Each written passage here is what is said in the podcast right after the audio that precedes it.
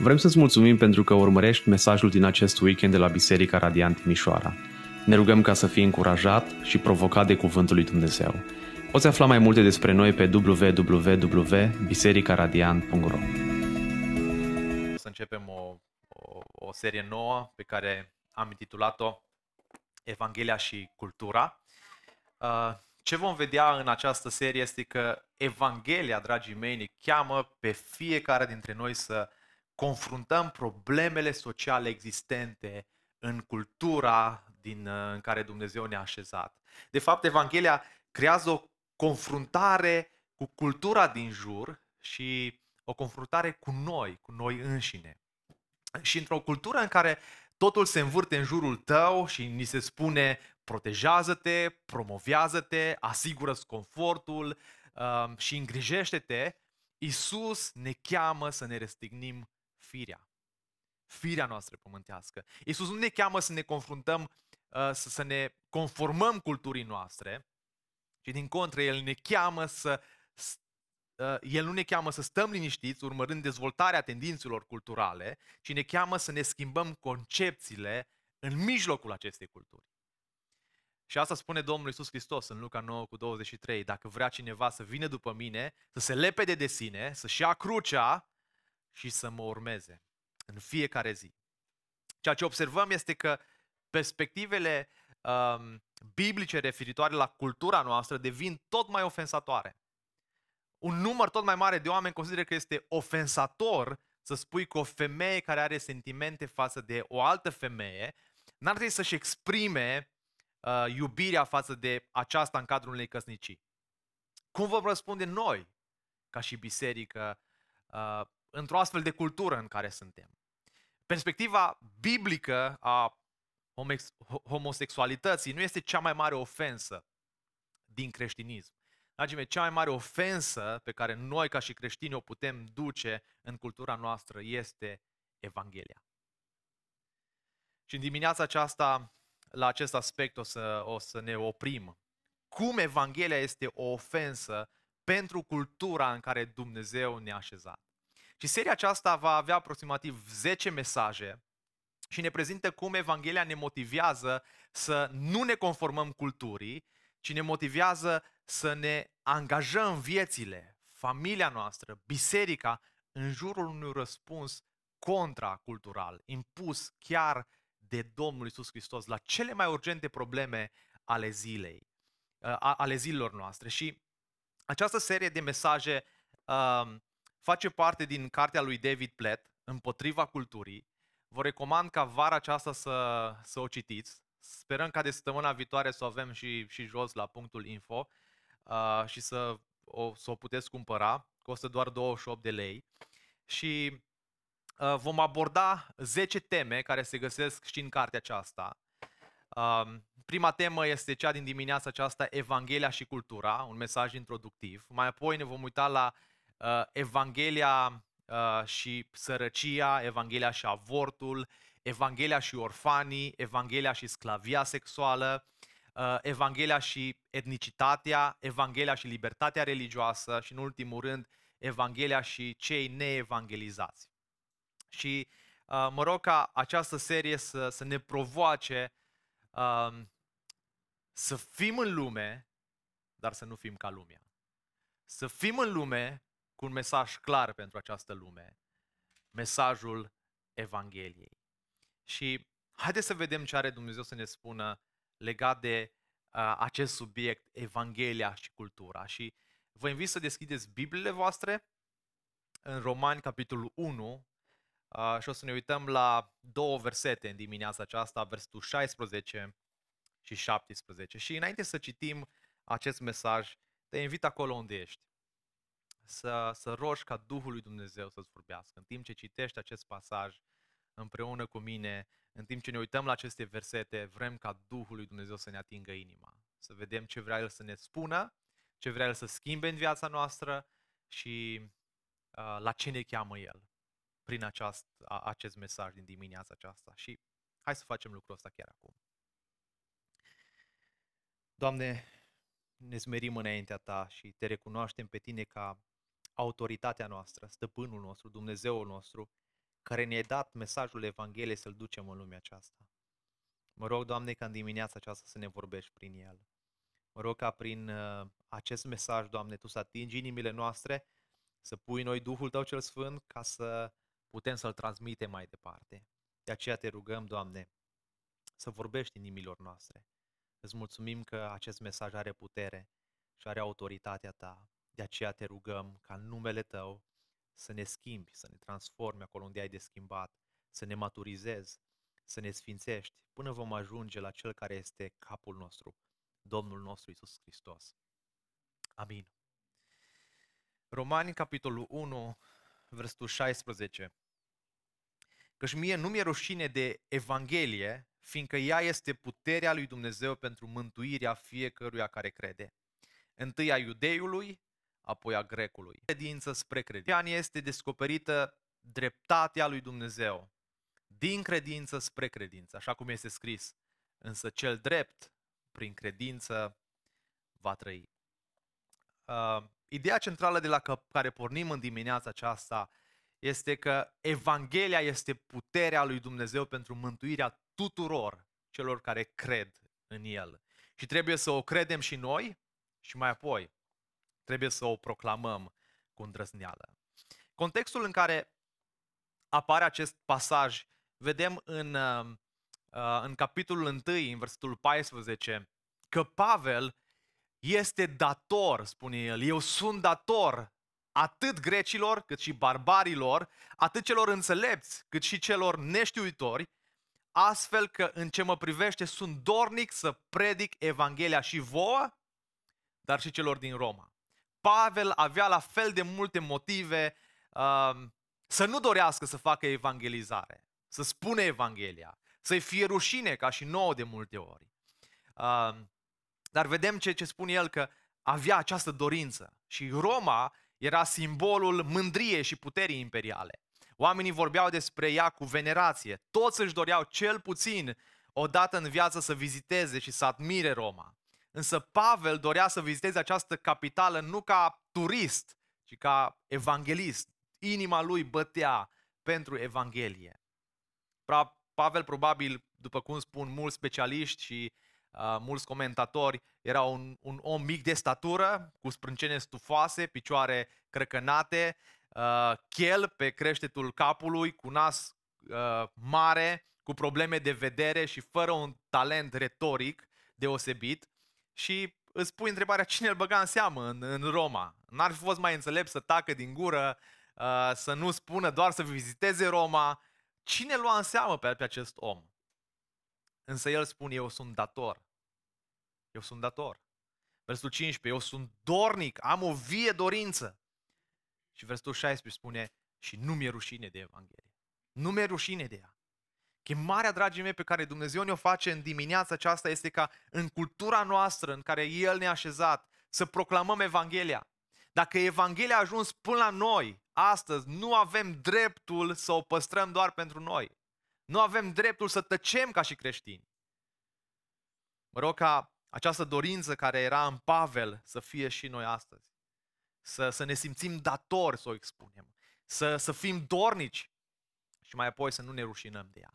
Și atât ce spune Pavel în versetul 16, că și mie nu mi-e rușine de Evanghelie. Apostolul Pavel prezintă în versetul 16 tema uh, acestui mesaj și în versetul 17 el face o descriere generală a acestei teme, ca apoi în versetul 18, la care nu o să ne uităm astăzi, începe să, uh, să o analizeze în detalii.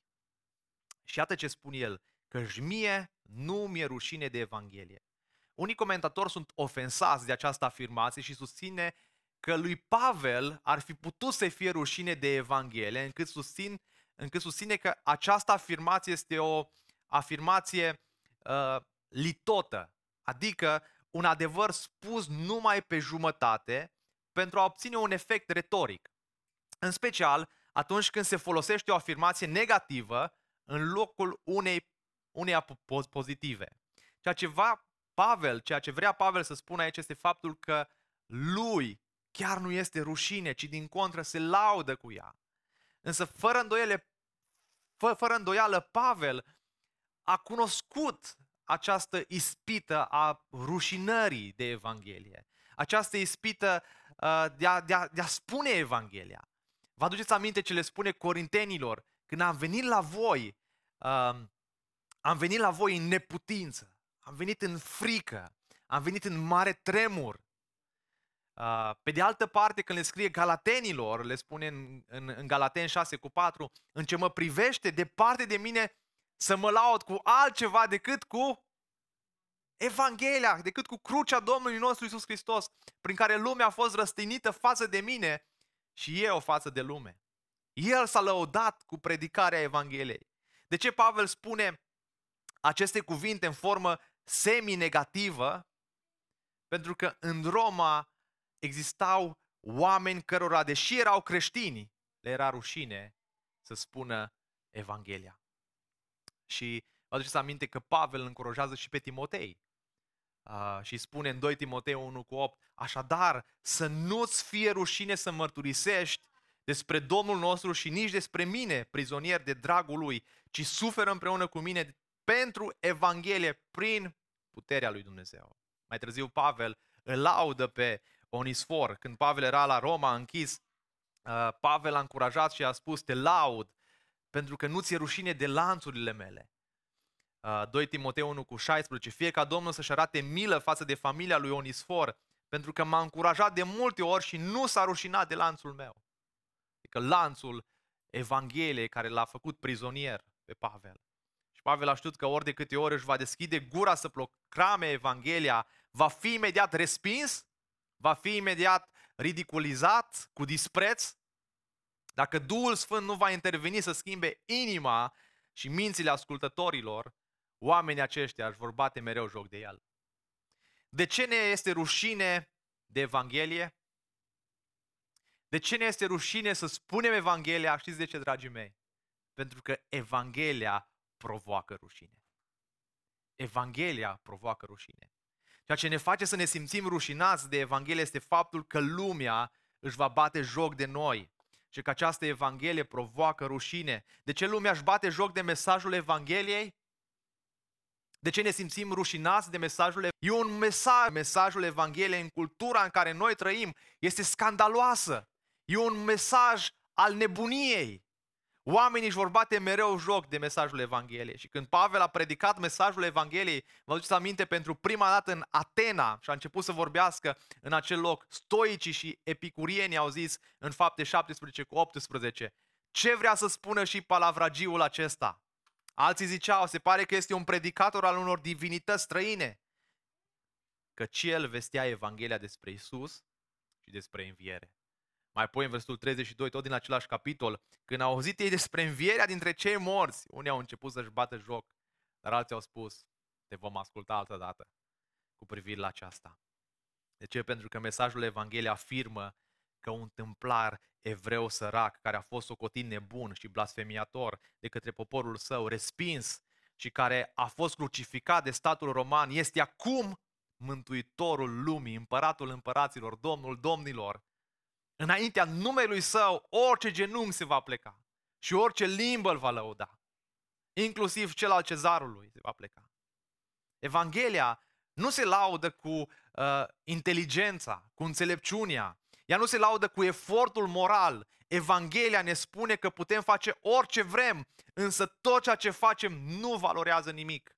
Ne spune că toată dreptatea noastră este ca o haină murdară, că toate faptele noastre bune nu ne vor ajuta la nimic, sunt ca un gunoi, nu ne vor folosi. Evanghelia ne spune că deși Dumnezeu ne-a creat după chipul său, noi ne-am răzvă, răz, răzvrătit împotriva lui, dorind să fim independenți de el. Toți au rătăcit, spune Pavel în Romani 3 cu 23. Toți au devenit buni de nimic. Nu mai există niciunul care să facă binele, niciunul măcar. Evanghelia lui Isus Hristos este întotdeauna o jignire la adresa omului firesc. Ea este scandaloasă pentru, pentru om și cultura lui, pentru că face exact lucru pe care omul vrea să le evite. Și anume, îl trezește pe om din somnul său și nu îl lasă să se odihnească pe o temelie atât de lipsită de logică. Evanghelia nu are o logică. Uneori nu putem înțelege, nu putem pricepe. cum spunem noi, parcă e din alt film. Da? Evanghelia ne cheamă pe fiecare dintre noi să renunțăm la independență și să ne supunem lui Dumnezeu prin pocăință și credință în Isus Hristos. De multe ori suntem tentați să îndulcim mesajul crucii, să-l facem să fie acceptat ușor de oamenii din jurul nostru. Hai să încercăm cumva să-l spunem ca acest mesaj al Evangheliei să nu ne aducă rușine. Să nu aducă rușine și când îl prezentăm. Să-l facem mai dulce, să-l prezentăm mai dulce, ca omul să-l accepte, ca omul să-l primească. Să nu fim luați în derâdere, să nu-și bată joc de noi oamenii. Martin Louis Jones spunea, dacă veți auzi pe omul firesc și nenăscut din nou, că laudă fie predicatorul, fie mesajul lui, eu vă sfătuiesc să examinați cu atenție atât predica respectivă, cât și pe acel predicator. Cum arată Evanghelia îndulcită? Cum arată Evanghelia ciopărțită? Evanghelia îndulcită înseamnă să adaugi promisiuni pământești pentru a o face atrăgătoare pentru omul de astăzi. Ai probleme de sănătate, Iisus te vindecă. S-ar putea ca Iisus să nu-l vindece. Um, te îngrijorează ceva, Iisus alungă îngrijorarea. Da, Biblia spune și lucrul ăsta. Vino la Iisus, El te va ajuta. Da, te ajută, dar nu tot timpul. El îți va uh, îndepărta toate problemele și mâine te vei simți mai bine. Evanghelia nu e despre cum te simți. El va face orice pentru tine. Iisus este uh, prezentat ca un super psihologic, un, un super psiholog care îl poate ajuta pe oameni, îi poate ajuta să rezolve problemele și îl poate face fericit pe om. Și da, dragii mei, putem să predicăm Evanghelia așa, așa de frumos încât oamenii să o aplaude. Însă Pavel spune că Hristos nu ne-a trimis să nu, nu m-a trimis să botez, ci să vestesc Evanghelia, nu cu înțelepciunea vorbirii, nu, ca nu cumva crucea lui Hristos să fie golită de putere.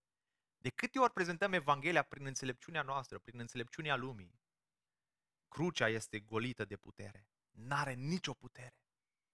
Paul Washer spunea, căuta să îndepărtez scandalul din mesajul Evangheliei înseamnă să golești crucea lui Hristos de puterea ei de mântuire. Trebuie să înțelegem că Evanghelia nu doar că este scandaloasă, ci ea trebuie să fie scandaloasă. Ofensa Evangheliei se manifestă atunci când simt că sunt atât de condamnat și atât de pierdut și neajutorat încât dacă El, Iisus Hristos, n-ar fi murit pentru mine, eu niciodată nu l-aș fi cunoscut pe Dumnezeu și niciodată n-aș fi fost iertat. Du-te la o persoană de la locul tău de muncă, din scara blocului um, și prezintă-L pe Iisus Hristos cel crucificat, pe care Tatăl l-a trimis la moarte. Ofensa Evangheliei va atinge apogeul când le vei spune că destinul lor veșnic depinde de credința lor în Domnul Isus Hristos. Dacă îl urmează, vor experimenta viața veșnică. Dacă nu îl urmează, vor experimenta iadul veșnic. Și ce va urma? Ok, mulțumesc că mi-ai spus, mai vorbim noi. Um, am înțeles. Cu privire la aceste lucruri te vom asculta altă dată. Da?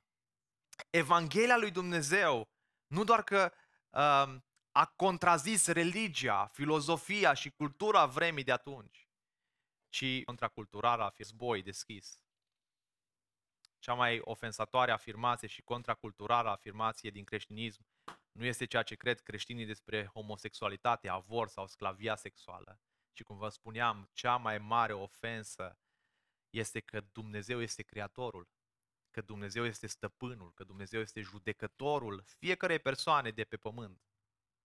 Fiecare dintre noi stă înaintea lui fiind vinovat de păcat și singurul mod de a ne împăca cu el este prin credința în Isus Hristos, Mântuitorul, Răstignitul, Împăratul, Împăraților și Domnul Domnilor.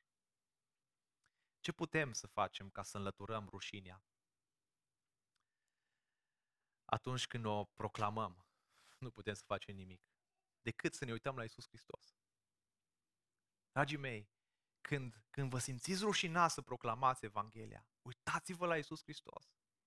Uitați-vă în Scriptură, Evrei 12 cu 2, versetul care la, la, cu care a încheiat Teofil săptămâna trecută, să privim țintă la Isus, inițiatorul credinței și cel ce desăvârșește credința, care pentru bucuria care stătea înainte. Observați, a îndurat crucea, disprețuindu-i rușinea și s-a așezat la dreapta tronului lui Dumnezeu. Bucuria, pentru bucuria mântuirii pusă înaintea ta, ia crucea, urmează-L pe Iisus, fi făcut de rușine dacă trebuie să fii făcut de rușine. Îndură rușinea, cum Hristos a îndurat rușinea. Și disprețuiește rușinea. Așadar, cum depăstești sentimentele de, de rușine atunci când ești făcut de rușine, pentru că, că crezi și împărtășești Evanghelia. Privește la exemplul Domnului Iisus Hristos. Gândește la puterea Evangheliei de a aduce păcătoși iertați la o bucurie finală și veșnică. Nimic în lume nu poate face lucrul acesta, ci numai Evanghelia lui Isus Hristos. Căci mie nu mi-e rușine de Evanghelie, fiindcă ea este puterea lui Dumnezeu. Cuvântul grecesc pentru putere este grecescul dunamis, o putere miraculoasă, referindu-se la uh, săvârșirea de, de, de miracole precum vindecarea supranaturală, învierea din morți, prin intervenția directă a lui Dumnezeu. Și acest dunamis mai apare în capitolul 1, în versetul 4, uh, se referă la puterea care l-a înviat pe Iisus din morți și care a demonstrat că este Fiul lui Dumnezeu. Mai apare în versetul 20, cuvântul putere se referă aici la atributul lui Dumnezeu care se manifestă în crearea și susținerea Universului. Această referință evidențiază două dintre cele mai spectaculoase demonstrații din Scriptura ale omnipotenței lui Dumnezeu. Cu scopul de a ne arăta că cât de mare este puterea lui Dumnezeu în mântuirea omului. O temă care apare frecvent în Scriptură este neputința absolută a omului de a se mântui de unul singur din păcat. Și de sub condamnarea pe care o atrage asupra lui. De aceea era nevoie de puterea lui Dumnezeu. Pavel spune că Hristos a murit pentru cei fără putere. Roman 5 cu 6, pentru că în timp ce noi eram neputincioși, Hristos a murit la vremea potrivită pentru cei neevlavioși. Lăsat singur, omul nu se poate salva. Și totuși, asta este frumusețea. Dumnezeu nu l-a abandonat pe om, ci a pregătit un mijloc de salvare pentru el. Evanghelia. Evanghelia este mijlocul de salvare pentru om prin Fiul Său. Biblia ne învață că omul nu se poate mântui, nu poate să vină la Dumnezeu pentru că nu vrea să vină. Urăște lumina. Ioan 3 cu 19 și judecata este aceasta, lumina a venit în lume, dar oamenii au iubit mai mult întunericul decât lumina, pentru că faptele lor erau rele. De aceea Dumnezeu trebuia să intervină în viața omului păcătos. Pentru că prin puterea noastră nu ne putem mântui. Dacă oamenii vor fi mântuiți, ei vor fi mântuiți numai prin puterea supranaturală a mesajului Evangheliei, a mesajului predicat. De obicei am vrea să, să avem mai mulți oameni care se botează, mai mulți oameni care vin la biserică din afara lumii. Dragii mei, nu vor veni dacă noi nu predicăm Evanghelia. Nu vor veni. Dacă noi nu ieșim din zona noastră de confort în fiecare zi să spunem Evanghelia. E puterea lui Dumnezeu și mă rog să o experimentăm ca biserică. Evanghelia care are putere. Oamenii sunt aduși la viață doar prin lucrarea supranaturală a lui Dumnezeu. Așa cum nu putem învia un mort, nici noi nu putem convinge un om să creadă. Este lucrarea Duhului Sfânt. Cine ar putea crede că un asemenea mesaj ar putea să ajungă până la noi fără puterea lui Dumnezeu? Nu există nicio explicație. Evanghelia n-ar fi putut ieși niciodată din Ierusalim să ajungă la fiecare națiune din lumea aceasta dacă Dumnezeu n-ar fi lucrat cu puterea Lui prin ea. Mesajul ei ar fi murit de la naștere dacă ar fi depins de abilitățile ucenicilor. dacă ar fi depins de abilitățile organizatorice, de talentul apologetic sau al propovăduitorului, ar fi murit din fașă. Acest adevăr, acest adevăr aduce atât încurajare cât și avertizare celor care se luptă pentru înaintarea credinței.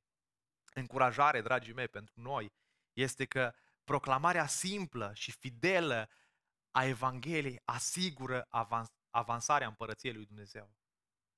Advertisment pentru noi este uh, să nu credem minciuna că noi putem face ca Evanghelia să înainteze prin inteligența și elocvența noastră sau prin strategiile noastre sau prin îndulcirea mesajului. Noi îl predicăm pe Hristos. Pavel spune în 1 Corinteni 1 cu 22, însă noi îl predicăm pe Hristos cel răstignit, care este o piatră de potignire pentru iudei și o nebunie pentru neamuri, dar pentru cei chemați, atât iudei cât și greci, Hristos este puterea lui Dumnezeu și înțelepciunea lui Dumnezeu. Hristos este puterea lui Dumnezeu. Fiindcă ea este puterea lui Dumnezeu pentru mântuirea fiecăruia. Ce înseamnă mântuirea? Ce înseamnă să fii mântuit? Cuvântul conține ideea de o victorie. Um, Biblia folosește cuvântul mântuit sau mântuire cu referire la izbăvirea fizică. Când uh, Pavel a fost eliberat uh, din temniță, apare cuvântul izbăvire, mântuire, a fost izbăvit. Dar mai mult mai des, cuvântul mântuire se referă la izbăvirea spirituală eternă. În mântuire are loc o eliberare din, din păcat făcută sub trei aspecte la care ne vom uita în dimineața aceasta. În primul rând, omul este eliberat de sub vina păcatului. Roman 5, 6 cu 11. Deci cu atât mai mult, acum când am fost îndreptățiți prin sângele Lui, vom fi mântuiți prin El de mânia Lui Dumnezeu. Căci dacă atunci când eram dușmani, am fost împăcați cu Dumnezeu prin moartea Fiului Său, cu atât mai mult, acum fiind împăcați cu El, vom fi mântuiți prin viața Lui. Omul este eliberat de sub vina păcatului. Suntem păcătoși și vinovați în ochii lui Dumnezeu și merităm moartea. Plata păcatului, am citit în Roman 3, este moartea. Mântuirea înseamnă în primul rând să fim izbăviți de sub mânia păcatului, de, de sub mânia lui Dumnezeu, de sub vina păcatului. Al doilea pas în mântuire este că omul este liberat de sub puterea păcatului. Da? Problema noastră nu este numai că suntem vinovați. Un alt necaz este că toți suntem robi ai păcatului și toți ne aflăm sub stăpânirea lui. Noi suntem sub stăpânirea satanei. Ioan 8 cu 34, adevărat, adevărat vă spun că oricine face păcatul este sclav al păcatului. Deci dacă Fiul vă eliberează, veți fi cu adevărat liberi. Și asta face Evanghelia. Ne eliberează de puterea păcatului. Da? Nu vom fi eliberați complet, vom fi mai târziu un pic, e al treilea punct în mântuire. Dar păcatul ne eliberează de, uh, uh, Hristos ne eliberează de puterea păcatului. Păcatul, adică nu mai are aceeași putere în viața noastră, cum a avut-o înainte să, uh, uh, să, să nu-L fi întâlnit pe Iisus Hristos. Roman 6 cu 6 spune, noi știm că omul nostru cel vechi a fost răstignit împreună cu el pentru ca trupul păcatului să fie lăsat fără putere. În așa fel încât să nu mai fim sclavi ai păcatului. 1 Ioan 3 cu 9, oricine este născut din Dumnezeu nu mai trăiește în păcat pentru că sămânța lui Dumnezeu rămâne în el și el nu poate continua să păcătuiască fiindcă a fost născut din Dumnezeu. Expresia nu mai trăiește în păcat indică faptul că un credincios nu are ca regulă păcatul, nu este robit de păcat. Și aplicație pentru noi, dragilor, dacă în viața ta a avut loc nașterea din nou, dacă ai fost născut de Dumnezeu, dar încă te lupți cu păcatul, asta nu înseamnă că ți-ai pierdut mântuirea. Fii încurajat, Dumnezeu te-a eliberat de puterea păcatului. Păcatul nu mai are aceeași putere în viața ta, dar păcatul este încă acolo, se luptă în viața noastră. Da? Dumnezeu nu se joacă cu mântuirea. Azi păcătuiești, gata, ți-am luat mântuirea, cum te pocăiești, iară ți-o dau. Da? Uh, noi suntem izbăviți de puterea păcatului. Uh, și în, în contextul ăsta vă recomand și o carte um, despre păcat a lui John Owen. Uh, este pe Magna Grația. Um, în scap acum acum. Omorârea păcatului. Vă încurajez să o citiți. Da, e o carte groasă, dar merită să o citiți. Um, și apoi, un al treilea pas în, în mântuire este faptul că omul este eliberat de prezența păcatului. Problema păcatului continuă să existe în trupul chiar al credinciosului, chiar în, cel, în, în credinciosului născut din nou. Suntem într-un proces continuu de sfințire. Asta face Duhul lui Dumnezeu în viața noastră. Și acest proces este, o, este un proces uh, progresiv. Uh, mântuirea a avut loc, dar ea rămâne totuși un proces în evoluție. Și cel mai corect răspuns este dacă cineva ne întreabă, tu ești mântuit? Să putem să-i spunem, am fost mântuit și voi fi mântuit în viitor. Pentru că Petru spune în 1 Petru 1 cu 5, voi sunteți păziți de puterea lui Dumnezeu prin credință pentru mântuirea care este gata să fie descoperită în vremea de pe urmă. Deci există trei pași în, în mântuire. Faptul că omul este eliberat de sub vina păcatului, omul este eliberat de sub puterea păcatului, încă ne confruntăm cu păcatul ca și creștini, dar păcatul nu ne robește, nu e un mod de viață și vom fi eliberați de prezența păcatului în împărăția lui Dumnezeu pentru veci. Slăvit să fie numele. Asta face mântuirea uh, lui Hristos, Evanghelia în viața noastră. Pentru mântuirea fiecăruia care crede. A fiecăruia care crede. Credința înseamnă că păcătosul care se pocăiește renunță la orice speranță, deșartă în el însuși și își pune toată încrederea în Domnul Isus Hristos. Făcând asta, poți să fii convins că moartea lui Isus a făcut ispășirea și pentru păcatele tale și te-am păcat cu Dumnezeu. Și dacă n-ai făcut lucrul acesta, mă rog ca în dimineața aceasta să te încrezi în, în Domnul Isus Hristos. Să spui toată încrederea în El. Ioan 3 cu 16, versetul nostru de căpătâi, fiindcă atât de mult a iubit Dumnezeu lumea, încât l-a dat pe singurul Fiu pentru ca oricine crede în El. Da? Să nu piară, ci să aibă viață veșnică. Și continuă textul. Îi spune, cel care crede în El nu este judecat. Însă cel care nu crede a fost și judecat pentru că nu a crezut în numele singurului Fiu al lui Dumnezeu. De aceea te încurajez să crezi Evanghelia, ca să nu fii judecat Evanghelia și să o moarte și să fii mântuit. Mă rog să crezi Evanghelia și să o proclami în ciuda tuturor ofenselor și să-L urmezi pe Iisus pentru că pentru ceea ce este El, nu pentru ceea ce ai dorit de la El. Observați că mântuirea este întâi a iudeului, apoi a grecului, uh, Vedem aici un, un progres um, și în primul rând este menționat iudeul uh, și ne prezintă faptul că Evanghelia este universală.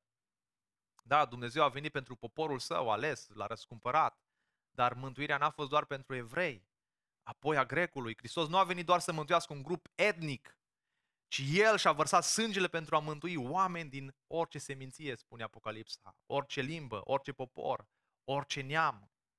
Deoarece în ea, în Evanghelie, este descoperită dreptatea lui Dumnezeu.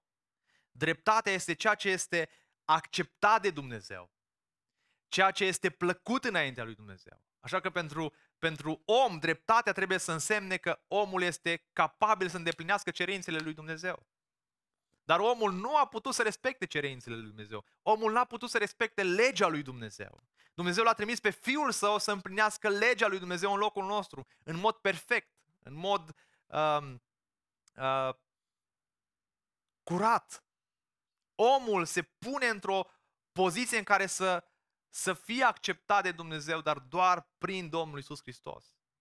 Dumnezeu ne atribuie nouă celor care credem în El, dragii mei, dreptatea lui Dumnezeu.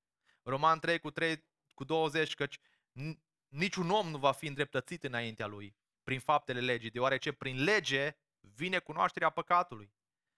Dreptatea lui Dumnezeu prin credință. Dar acum a fost arătată o dreptate a lui Dumnezeu fără lege, despre care se mărturisește prin lege și profeții, și anume dreptatea lui Dumnezeu prin credința în Isus Hristos pentru toți cei ce cred. O mai clară enunțare a acestui adevăr este în Filipeni 3 cu 9, în care Pavel spune și să fiu găsit în el nu având o dreptate a mea, o neprihănire a mea, care vine din lege, din ascultare, din ce fac, ci una care vine prin credința în Isus Hristos. Dreptatea care vine de la Dumnezeu pe baza credinței. Cum a fost descoperită această dreptate? Prin credință, spre credință, așa cum este scris. Cel drept, prin credință va trăi. Un citat din Habacuc 2 cu 4. Cel drept va trăi prin credință. Și Pavel îl citează în Galaten 3 cu 11, în Evrei 10 cu 38. Și Martin Luther uh, a spus că această expresie, dreptatea lui Dumnezeu, a fost piatra lui de potignire. Nu a putut să treacă de această expresie, dreptatea lui Dumnezeu, pentru că nu a putut să o înțeleagă. Nici cum n-a putut să o înțeleagă. Dar mai târziu a observat următoarea frază, cel drept va trăi prin credință. În ochii lui Dumnezeu suntem văzuți drepți doar prin ceea ce a făcut Hristos la cruce. Doar prin Isus Hristos. Și această dreptate a lui Dumnezeu o, o primim prin credința în Isus Hristos. Vine peste noi doar prin credința în El. Evanghelia este vestea bună pe care Dumnezeu ne-a dezvăluit-o. Cum putem fi izbăviți de mânia viitoare? Cum putem fi izbăviți de mânia lui Dumnezeu? Cum putem să fim copii al lui Dumnezeu? Este însăși puterea lui Dumnezeu să mântuiască pe toți cei care cred, deoarece în ea Dumnezeu descoperă cum neprihănirea sa perfectă va fi pusă în seama păcătosului vinovat care se încrede în Domnul Isus Hristos. De aceea, dragii mei, ce vrea Dumnezeu să ne învețe în dimineața aceasta este că Evanghelia este puterea lui Dumnezeu pentru mântuirea tuturor, a celor care cred. Și trebuie să o credem și să o proclamăm cu îndrăzneală. Concluzia din dimineața aceasta este că Pavel nu a avut o evanghelie specifică a unei culturi. El nu a predicat o, o versiune a evangheliei specifică evreilor, specifică grecilor, specifică barbarilor, specifică neamurilor. Evanghelia nu a fost adaptată cultural și nici ajustată pentru a nu ofensa respectiva cultură. Din potrivă, caracterul ofensator al Evangheliei față de evrei și de neamuri a fost o piatră de potignire pentru ei.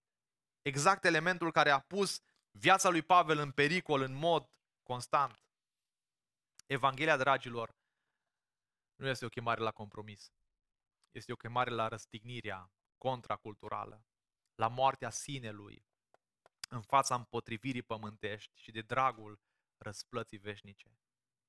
Dragii mei, mă rog această Evanghelie care are putere și în care credem să ne determine să ne implicăm în transformarea culturii din jurul nostru. Să fim încurajați că această Evanghelie are putere de mântuire. Să nu fim descurajați când oamenii nu vor crede Evanghelia, ci din contră să fim încurajați să o spunem, să o spunem pentru că ea are putere. Să ne deschidă ochii această Evanghelie față de oamenii din cultura noastră ca mai apoi să ne ridicăm plini de convingere, dar și de compasiune și curaj pentru a răspunde adevărului lui Dumnezeu. Dragul meu, fi încurajat în dimineața aceasta. Dumnezeu nu ne cheamă să ne mulăm după cultura aceasta, ci Dumnezeu ne cheamă să transformăm cultura prin Evanghelia Domnului Isus Hristos. Și haideți să ne ridicăm în dimineața aceasta și să proclamăm că El este vrednic de laudă, el este vrednic că ne-a mântuit prin puterea Evangheliei și este vrednic să, să, să-L declarăm ca Domn și Mântuitor în viețile noastre și peste întreg orașul nostru. Amin.